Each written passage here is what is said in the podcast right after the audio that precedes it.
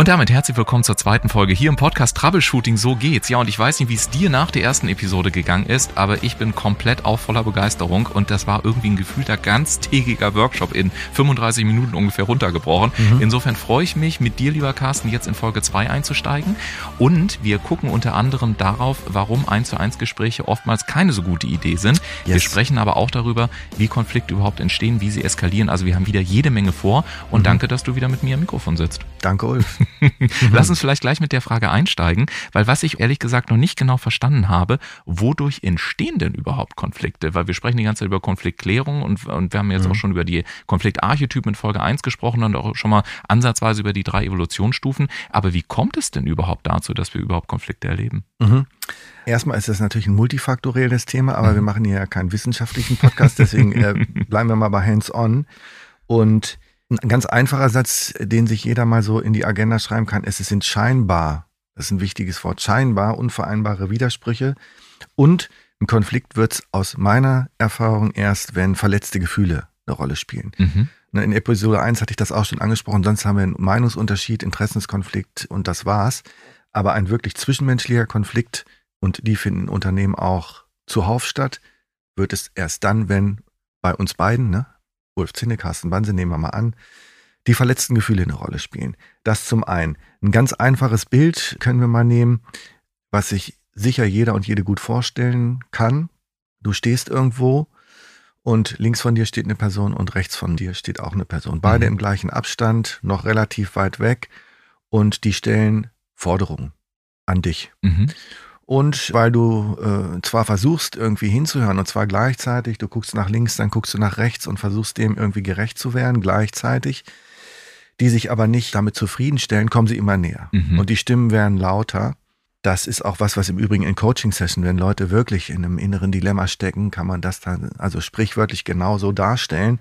Und wenn die dann direkt an deinem Ohr hängen, diese beiden Stimmen, und du den Kopf gar nicht mehr drehen kannst, dann wird's quasi unausweichlich. Mhm dann wird die Last des Konflikts zu groß. Dann sollte geklärt werden. Und das bedeutet also, diese beiden Personen, von denen ich eben sprach, können zum Beispiel zwei unterschiedliche Gefühle sein, die sich scheinbar widersprechen und wo wir versuchen gleichzeitig zuzuhören. In der Praxis sagen Menschen häufig so Dinge, um das nochmal ein bisschen plastischer darzustellen. Also wir müssen jetzt das Thema XY wirklich mal klären, aber was ist, wenn es uns jetzt dann gerade um die Ohren fliegt? Oder ich würde ihm oder ihr wirklich gerne mal meine Meinung sagen, aber was wird dann, wenn wir noch jahrelang zusammenarbeiten mhm. dürfen oder müssen? Oder ich würde wirklich unter uns gesagt, Ulf, jetzt gerne mal XYZ rauswerfen, aber ich habe eine große Sorge, was das für ein Signal werden könnte für meine High Performer, für die sogenannten. Und genau, zusammengefasst, wenn wir also versuchen, zum Beispiel mindestens zwei Gefühlen gleichzeitig zu entsprechen, die sich aber eben diametral gegenüberstehen oder sich widersprechen. Und die Intensität, ich wiederhole es nochmal, die wird eben umso stärker, umso näher diese Widersprüchlichkeit kommt. Also man könnte sagen, vielleicht umso mehr der Druck da noch ansteigt. Mhm. Ich habe nämlich gerade auch ganz viele Beispiele aus dem unternehmerischen Kontext. Ne? Das geht ja vielleicht auch mit Kunden so. Also mhm. auf der einen Seite würde ich dem Kunden gerne mal sagen XY, aber auf der anderen Seite, was ist, wenn dann womöglich der Shitstorm in Gang gesetzt wird? Oder ich würde gerne bei Social Media auch mal was kommunizieren, mhm. aber wie würden dann womöglich meine, ich finde das total spannend, mhm. es ist so griffig, dass du sagst, es geht eigentlich wie, wie so ein Spagat, wo zwei mhm. Gefühle in, in, sozusagen als Person dir, mhm. ne, du stehst in der Mitte, links und rechts hast du gesagt, und dann ballern die auf dich ein und du sitzt genau dazwischen und sagst, ja, aber was soll ich denn jetzt machen? Wenn ich dem eingerecht werde, verliere ich den anderen und andersrum. Mhm. Und gleichzeitig hast du aber auch schon in der ersten Episode gesagt, es wird dann hoffentlich trotzdem irgendwann ja diese Entscheidung getroffen, ich möchte jetzt diesen Konflikt klären. Ich mhm. habe dieses Ja. Du hast das in der ersten ähm, Episode, hast du das genannt, als die Stufe der Navigation, äh, wo man wirklich sagt, so jetzt bin ich an dem Punkt, dass ich eine klare Ja-Nein-Entscheidung mhm. treffe.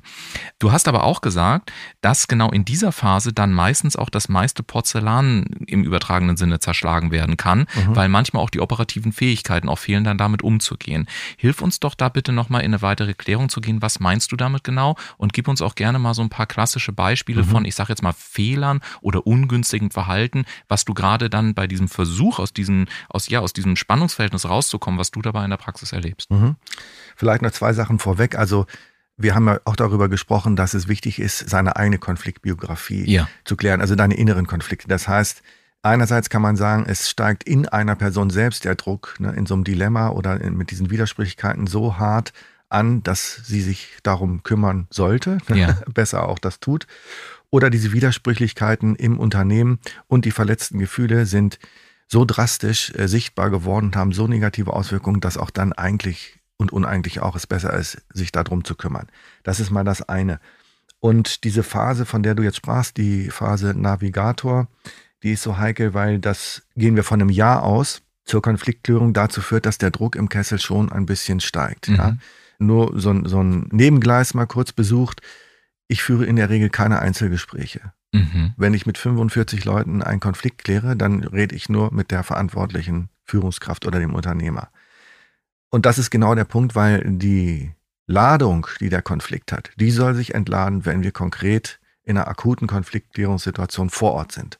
Und nicht, dass das bei mir abfließen kann. Und damit komme ich zu einem, ja, ich würde das durchaus Fehler nennen mittlerweile. Fehler Nummer eins sind die schon mal zitierten 1 zu 1 Gespräche. Ja? Mhm. XY beschwert sich über Z, geht zur Führungskraft.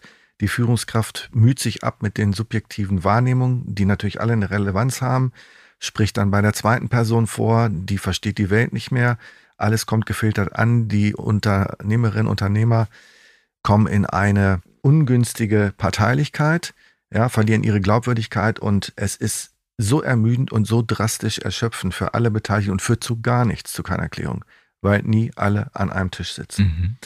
Nummer zwei ist auf den äh, perfekten Moment warten. Ja, also jetzt haben wir gerade viel mit der Produktion zu tun. Wir können da mal im Herbst schauen.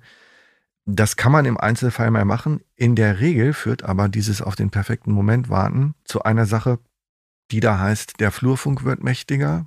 In der zweiten Sache, die Gerüchteküche brodelt demzufolge. Und das erschwert die Lösungsfindung immens. Stichwort Gesichtsverlust. Ja, einmal E-Mail an alle oder vor versammelter Mannschaft werden dann Konflikte ungesteuert ausgetragen, weil man noch auf den perfekten Moment von einer vernünftigen Klärung wartet. Das ist total ungünstig. Nummer drei ist eine Perspektive, die ungünstig ist auf Konfliktklärung, dass man sagt, ja meine Güte, wir haben doch hier Prozesse, unsere Produktionsprozesse, Rechnungslegung und so weiter, das machen wir mit dem Konflikt jetzt genauso. Ne? Erstens, zweitens, drittens. Das ist eben eine Ebene, die die verletzten Gefühle nicht berücksichtigt, sondern das sehr sachlich versucht zu fassen, das mhm. Thema.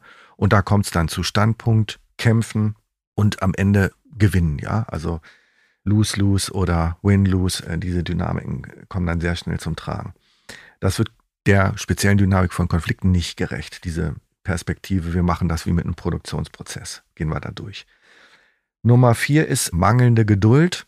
Und zwar geht es darum, dass wenn das Ja schon ausgesprochen ist und dann in der Praxis bei einer akuten Konfliktklärung sich zeigt, zwei Tage und dann diese ganzen Einzelgespräche, das ist im Zweifel wirklich richtig nervenaufreibend, weil jeder durch die drei Ebenen geht und auch seinen Archetypen durchlebt, der mhm. wird immer getriggert. Durch diese drei, äh, durch diese drei Stufen, die du gesagt hast, Survivor, Navigator und genau. dann Architekt hattest du in Folge 1 gesagt. Richtig, ne? genau, das ja. betrifft ja den Prozess, aber auch die Einzelperson und insofern ist das wirklich zäh, ja. Also du kannst dir das vielleicht nochmal, um so ein Bild zu nehmen, du fasst eine Alge in so einem Algenteppich an und dann ja. siehst du, meine Güte, es mhm. ist eine Tonne. Mhm. Und dann dauert das und das ist nervenaufreibend und fordert und bringt dann manchmal eben auch die beauftragende Person dann doch so ein bisschen in die Ungeduld.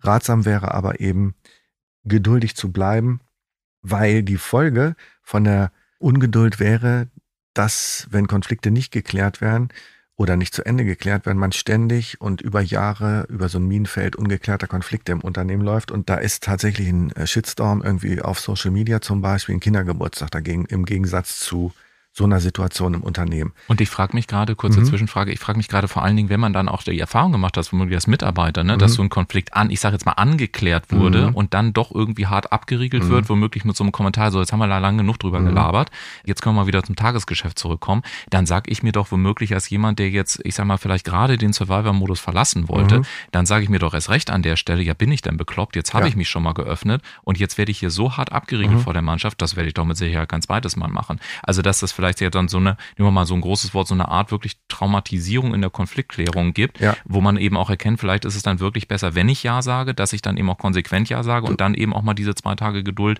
mitmache, auch wenn es mich vielleicht innerlich ein bisschen fordert. Und gegebenenfalls noch nachklären müssen, das sind verschiedene Punkte, die mhm. sehr wichtig sind, du dir jetzt ansprichst. Es gibt da in unserer Branche, sag ich mal, so ein sehr chirurgisches Bild. Ja. Also wer aufschneidet, muss auch zunehmen können.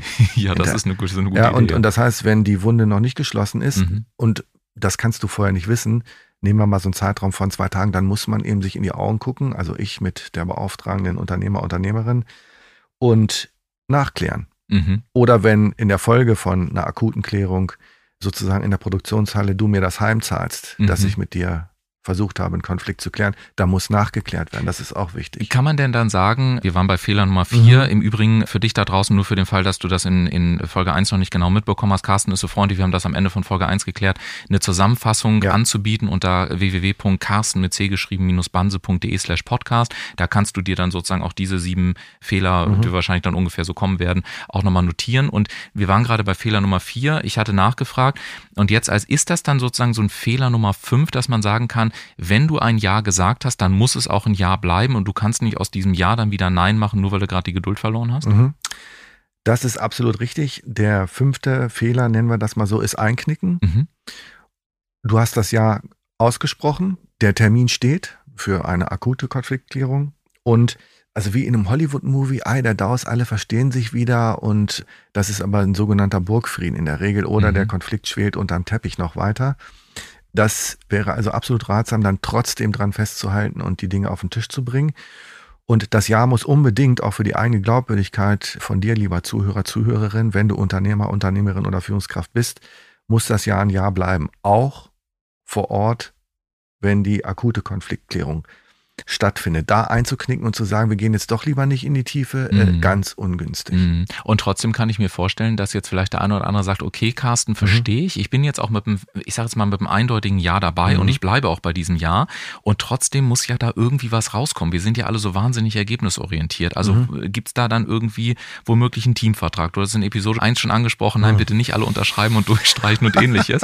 Also äh, gibt's Ja. da vielleicht auch irgendwie so einen Fehler, wo du sagst, nee, das eben bitte genau nicht, weil das trägt am Ende des Tages Mhm. nicht zur Konfliktlösung dabei, auch wenn man vielleicht aufgrund der Ungeduld sagt, ja, ich verstehe, dass da am liebsten irgendwas sein sollte, was man sich anschließend an eine Wand pinnen kann, ist aber vielleicht im Sinne der Konfliktlösung nicht ganz so produktiv. Absolut. Also das, was an anderer Stelle hilfreich sein kann, ist im Konfliktumfeld ungünstig.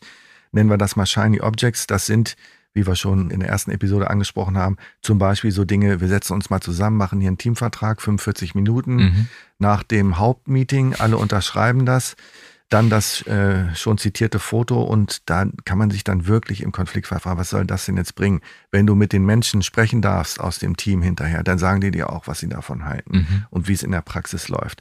Und wenn dann abends noch aufgrund, da kommen wir nochmal zum Archetypen, ne, Vater oder Mutter der Nation, Harmonie ist das Wichtigste, abends noch bowlen gegangen wird und ein Kuchen gebacken wird fürs Team, dann darf sich die Person, die davon nachvollziehbarerweise angetrieben ist von Mhm. sowas, wirklich fragen, ob das irgendwie zu einer Konfliktklärung mit High Five und so weiter noch irgendeinen Sinn macht an Mhm. der Stelle. Und Es, es ist Mhm. schon ein bisschen, also ich muss mal sagen, es ist schon ein bisschen brutal, wenn man die auch so zuhört, weil Mhm. ich habe gerade so ganz viele Bilder im Kopf, wo man sagt, ja, aber das ist doch genau das, was wir die ganze Zeit auch in Unternehmen erleben. ja, Ich glaube, jetzt wird spätestens immer klarer, warum es trotzdem an vielen Stellen nicht funktioniert und warum Mhm. wir das auch nicht, auch wenn ich gelegentlich schmunzeln, nicht humoristisch meinen, sondern Mhm. man muss sich mal wirklich klar machen, was da über Generationen in Unternehmen erklärt wurde, wie das angeblich funktioniert. Mhm. Und wenn man da wirklich mal drüber nachdenkt, da deine Reflexionsfragen ja auch in direkter Art und Weise, wo man so denkt, ja stimmt, eigentlich hat mich das damals auch selber nicht befriedigt, als man Mhm. so irgendwas unterschrieben hat nach 45 Minuten. Nee, das ist absolut richtig. Und wenn du sozusagen eine Historie von Unternehmensentwicklung anguckst, es gibt ja heute auch äh, unterschiedliche Hierarchiemodelle. Mhm. Ne? Also früher hat Hierarchie,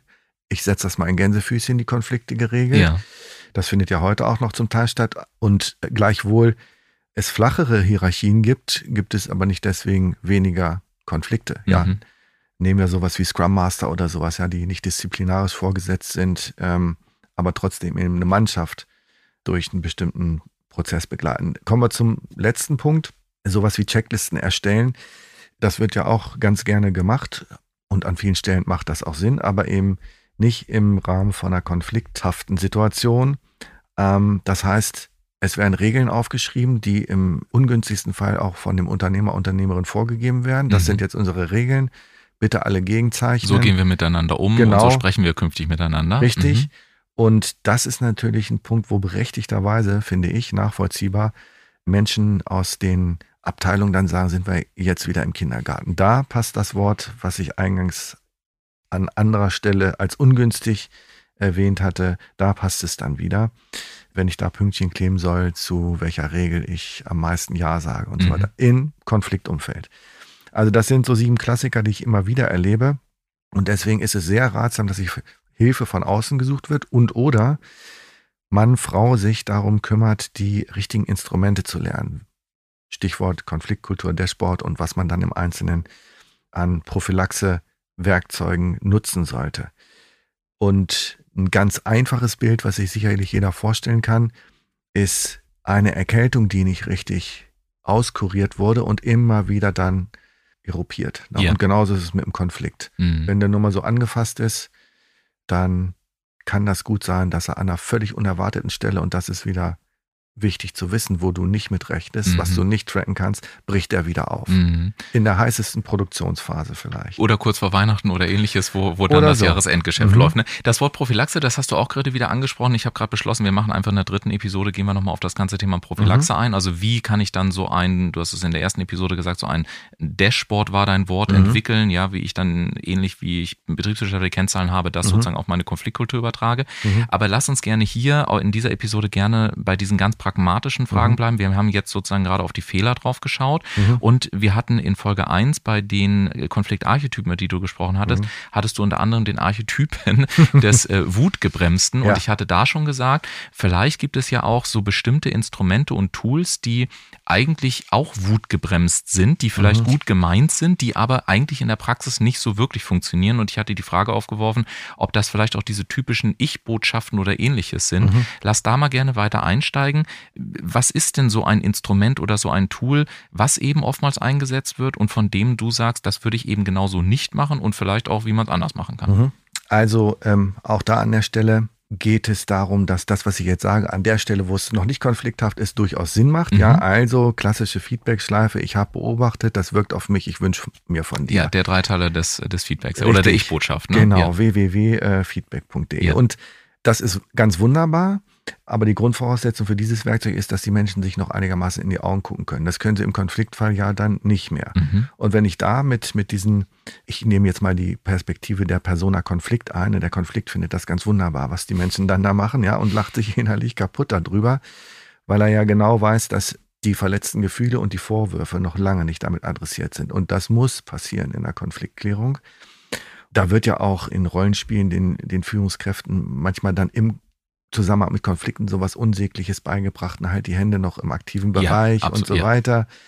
Und da kann ich nur sagen, Konfliktklärung ist eben leider oder zum Glück kein Theaterstück, sondern real life. Mhm. Also da würde ich sagen, sind diese www.feedback.de und weichgespülten Ich-Botschaften dann ungeeignet, weil sie das eher noch eskalieren können. Was ich damit sagen möchte, ist, dass es aus meiner Perspektive den Mut braucht. Wir sprachen ja über Wut, du hast es eben auch gesagt, dass Wut ein wichtiger Aspekt ist zur Konfliktklärung.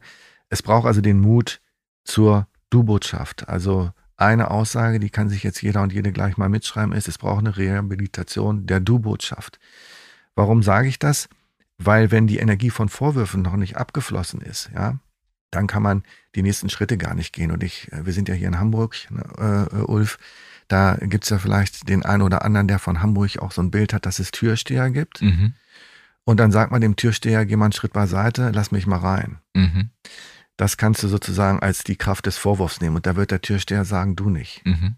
So, und äh, die wollen auch ernst genommen werden. Ja, mhm. also, das heißt, Vorwürfe, anders gesagt, Du-Botschaft, elementarer Punkt die Vorwurfskraft, die lässt sich eben nicht damit eindämmen, wir sind erwachsen und regeln das hier sachlich. Die wollen auch gehört werden. Aber nur, dass ich das richtig verstehe. Mhm. Das heißt, du würdest wirklich empfehlen, wenn es zu einer Konfliktsituation mhm. kommt, nicht die persönlichen Gefühle zu beschreiben, sondern wirklich zu sagen, ich drücke das jetzt mal ganz deutlich aus, du gehst mir aber so richtig auf den Nerv, weil und das macht mit mir XYZ. Also, ich meine, in dem Moment kann das ja wirklich eine ganz schöne Eruption verursachen, oder? Ja, aber da helfe ich ja dann dabei, ähm, das gesteuert ablaufen zu lassen. Das heißt, die Gefühle werden dort ausgesprochen, auch mhm. die Gefühle, die im Zusammenhang mit dem Vorwurf stehen oder die inneren Gefühle, ich fühle mich hilflos und so weiter und so fort, weil die aber an der Stelle nicht mehr ausagiert werden. Also nehmen wir mal ein ganz drastisches Bild. Ich schmeiße eben nicht den Schraubenschlüssel in der Werkstatt nach dir, weil du ja. mir unglaublich auf den Keks gehst. Ja. Im Rahmen der Konfliktklärung sage ich es dir aber. Okay, das heißt, wenn ich mir das als Bild vorstelle, das erste Bild, was kommt, ist, wenn ich irgendwie so eine Badewanne habe, wo mhm. irgendwie so ein, so, ein, so ein altes, schon moderiges Wasser mhm. irgendwie drinsteckt, dann würdest du sagen, so, die Du-Botschaft sozusagen hilft dabei, einmal den Stöpsel zu ziehen, genau. dann macht es einmal so richtig wusch, genau. aber danach ist die Wanne auch leer und dann mhm. ist es einmal ausgesprochen, statt immer wieder so ein bisschen Stöpselchen raus und dann gleich wieder rein mhm. und dann aber zu hoffen, dass das wieder Wasser wieder klarer wird, oder? Ganz genau. Wenn man da durchgeht, das schafft den Zugang dann zu einem zentralen Bestandteil der Konfliktklärung, den verletzten Gefühlen. Aber okay. da an anderer Stelle nochmal mehr und Vielleicht noch die Ergänzung, dass die, die Du-Botschaft nicht so viele Freunde hat im Umfeld von Coaches, Beratern und so weiter oder Trainern, weil auch die häufig enormen Schiss davor haben, dass sie es irgendwie nicht mehr im Griff haben und die Situation irgendwie eskalieren könnte, ja. Mhm. Und da aus meiner Sicht daher vermeiden die dann auch die Du-Botschaft, dass das auf den Tisch kommen kann. Das machen wir jetzt mal irgendwie anders, das ja. moderieren wir jetzt mal weg ja. und so weiter.